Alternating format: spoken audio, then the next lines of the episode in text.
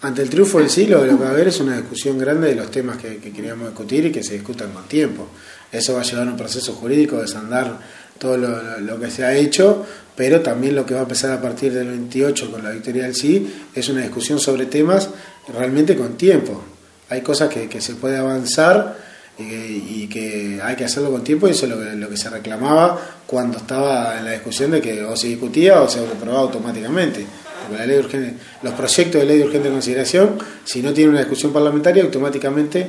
quedan los, artículos que, fueron planteados por el, por el Poder Ejecutivo. Entonces, lo que va a haber el 28 es una discusión entre todos, movimiento sindical, movimiento social, actores políticos de todos los partidos, para discutir temas que con seguridad, salud, educación, son temas que tienen que ser política de Estado y no vengo yo gobierno, cinco años cambio todo y realmente no, no cambia nada, porque si no hay una política a largo plazo en temas tan grandes y tan sensibles como esos, no, no hay algo, proyecciones buenas que, que se puedan hacer, más allá de mejorías o no puntuales que se, que se puedan vender hacia afuera, pero realmente si no hay una política de Estado que, que dure 10, 15 años, no es imposible lograr cambios sustanciales en esas áreas tan sensibles.